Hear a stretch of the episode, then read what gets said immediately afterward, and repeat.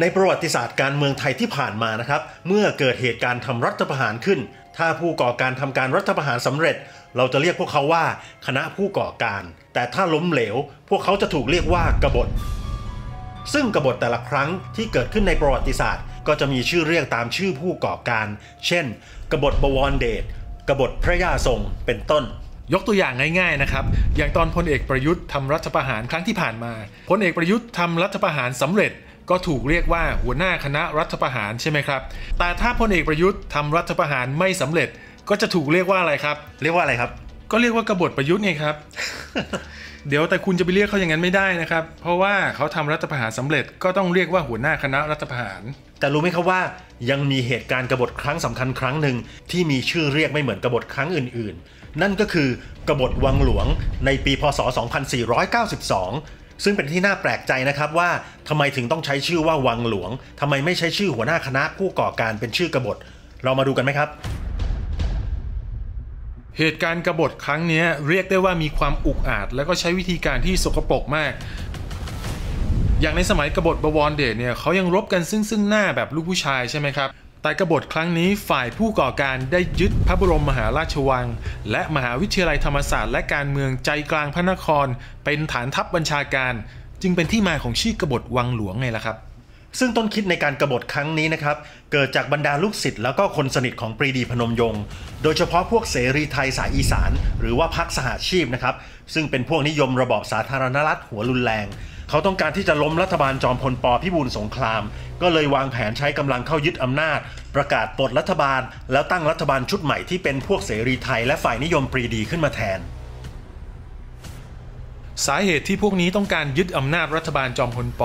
ก็เพราะความคับแค้นที่รัฐบาลเสรีไทย ซึ่งขณะนั้นมีหลวงทำรงนาวาสวัสดิ์เป็นนายก ได้ถูกฝ่ายทหารของจอมพลป รัฐประหารลงเมื่อวันที่ 8 พฤศจิกายน พศ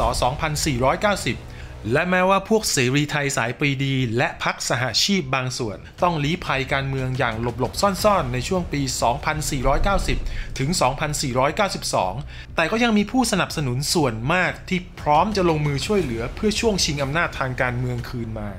ในตอนนั้นเนี่ยฝ่ายกบฏได้เลือกเอาวันที่ 26 กุมภาพันธ์ 2492 เป็นวันลงมือ ซึ่งก่อนหน้านั้นนะครับ ปรีดีพนมยงค์และเรือเอกวัชรชัยชัยสิทธิเวชคนสนิทได้หลบหนีการจับกลุ่มตัว โดยการปลอมตัวเล็ดลอดเข้ามาในไทย จากการที่ต้องลี้ภัยในต่างประเทศอยู่ช่วงระยะเวลาหนึ่ง นอกจากกองกำลังเสรีไทย ซึ่งเป็นกองกำลังหลักแล้ว ฝ่ายกบฏยังได้นำกำลังทหารต่างชาติ ซึ่งเป็นพวกทหารจีนก๊กมินตั๋ง ปลอมตัวเข้ามาในไทยเพื่อสนับสนุนการสู้รบในครั้งนี้ด้วย นี่เรียกได้ว่าเป็นการจ้างเอานักรบต่างชาติเข้ามาก่อวินาศกรรมในประเทศไทยเป็นครั้งแรกในประวัติศาสตร์เลยนะครับการกรบฏครั้งนั้นนะครับ เริ่มขึ้นในคืนวันที่ 26 กุมภาพันธ์ ประมาณ 3 ทุ่มเศษ ฝ่ายกบฏเนี่ยได้ปลอมพระบรมราชโองการขึ้น และได้ทำการกระจายเสียงทางวิทยุกระจายเสียงแห่งประเทศไทย โดยอ้างว่ามีพระบรมราชโองการในนามพระมหากษัตริย์ ให้รัฐบาลของจอมพลปพ้นออกจากตำแหน่งทั้งชุด แล้วก็แต่งตั้งให้ดิเรก ชัยนาม อดีตทูตประจำเซนต์เจมส์ประเทศอังกฤษ ขึ้นเป็นนายกรัฐมนตรีแทน นอกจากนั้นนะครับ ฝ่ายกบฏก็ได้ประกาศแต่งตั้งตำแหน่งสำคัญสำคัญอีกหลายตำแหน่ง และลงท้ายเอาไว้ด้วยว่า ห้ามไม่ให้มีการเคลื่อนย้ายกำลังใด ๆ นอกจากจะได้รับอนุญาตจากฝ่ายกบฏเสียก่อน คุณรู้ไหมครับ หลังจบประกาศทางวิทยุ ในตอนนั้นเนี่ยกรุงเทพแทบจะกลายเป็นเมืองร้างเลยนะครับ ไม่มีใครกล้าออกนอกบ้าน สายโทรศัพท์ก็ถูกฝ่ายกบฏตัดจนรัฐบาลไม่สามารถติดต่อถึงกันได้ แต่สุดท้ายแล้วฝ่ายรัฐบาลจอมพลปก็ตั้งตัวติด และก็ทราบแน่ชัดว่าเนี่ยคือการกบฏ แล้วทางวังก็ไม่ได้มีประกาศพระบรมราชโองการตามที่ฝ่ายกบฏอ้างขึ้นมาด้วยเพราะในตอนนั้นในหลวงรัชกาลที่ 9 ท่านประทับอยู่ต่างประเทศ แล้วจะมีประกาศพระบรมราชโองการมาได้ยังไงล่ะครับ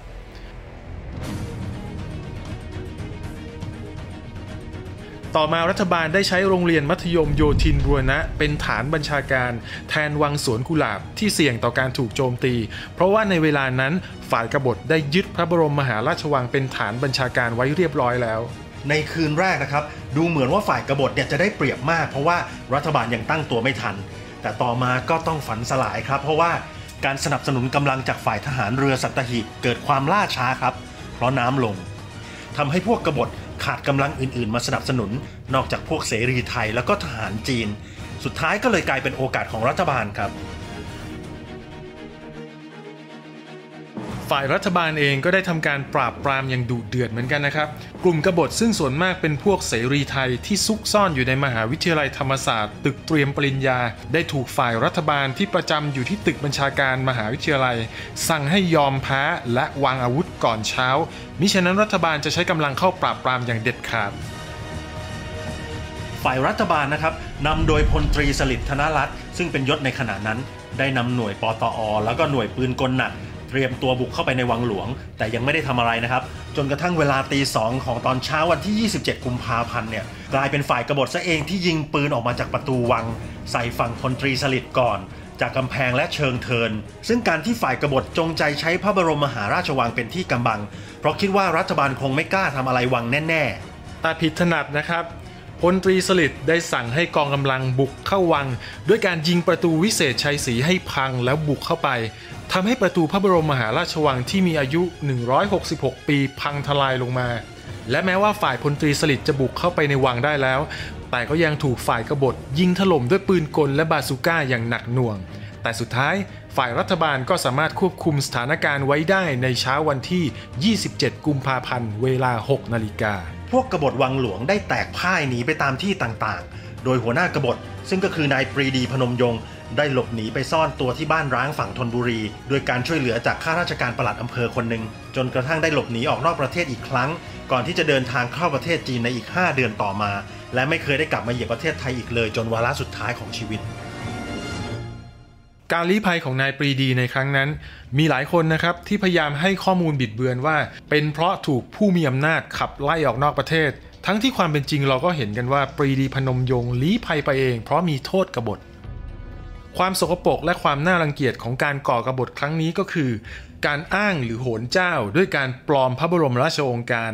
อ้างพระนามพระมหากษัตริย์ขึ้น ซึ่งนอกจากจะทำให้ในหลวงรัชกาลที่ 9 ที่ขนาดนั้นเสด็จประทับอยู่ที่สวิตเซอร์แลนด์ระคายเบื้องพายุคนระบาดแล้ว ยังเป็นการโยงสถาบันเข้ามาเกี่ยวข้องกับการเมืองอีกด้วย และการกระทำที่ถือว่าเลวร้ายที่สุดอีกอย่างหนึ่งนะครับ ก็คือ การที่กลุ่มกบฏใช้พระบรมมหาราชวัง หรือวังหลวง ซึ่งเป็นที่ประทับของพระมหากษัตริย์มาตั้งแต่ต้นกรุงรัตนโกสินทร์และเป็นมรดกของชาติ เอามาเป็นที่กำบังในการก่อกบฏ โดยคิดว่าฝ่ายรัฐบาลเนี่ยคงไม่กล้าที่จะทำอะไรวังแน่ๆ และถึงแม้ว่าในหลวงจะไม่ได้ประทับอยู่ในวัง แต่ก็เป็นการไม่สมควรอย่างยิ่งนะครับในการเข้ายึดวังหลวง ไม่ว่าจะมองด้วยเหตุผลอะไรก็ตาม และในช่วงเวลานั้น พระบรมศพของในหลวงรัชกาลที่ 8 ก็ยังประทับอยู่ในวัง เพราะว่ายังไม่ทันได้ถวายพระเพลิงทำให้การกรบฏครั้งนั้นถือเป็นการเหยียดหยามน้ำใจคนไทยทั้งประเทศอย่างมาก และผู้ที่ถูกตั้งข้อกล่าวหาว่ามีส่วนร่วมกับการปลงพระชนในหลวงรัชกาลที่ 8 ซึ่งก็คือเรือเอกวัชรชัยชัยสิทธิเวชก็มีส่วนร่วมสำคัญในการกรบฏครั้งนี้ด้วย และนี่ก็คือเหตุการณ์กบฏวังหลวง การก่อกบฏครั้งเลวร้ายครั้งหนึ่งในประวัติศาสตร์การเมืองไทย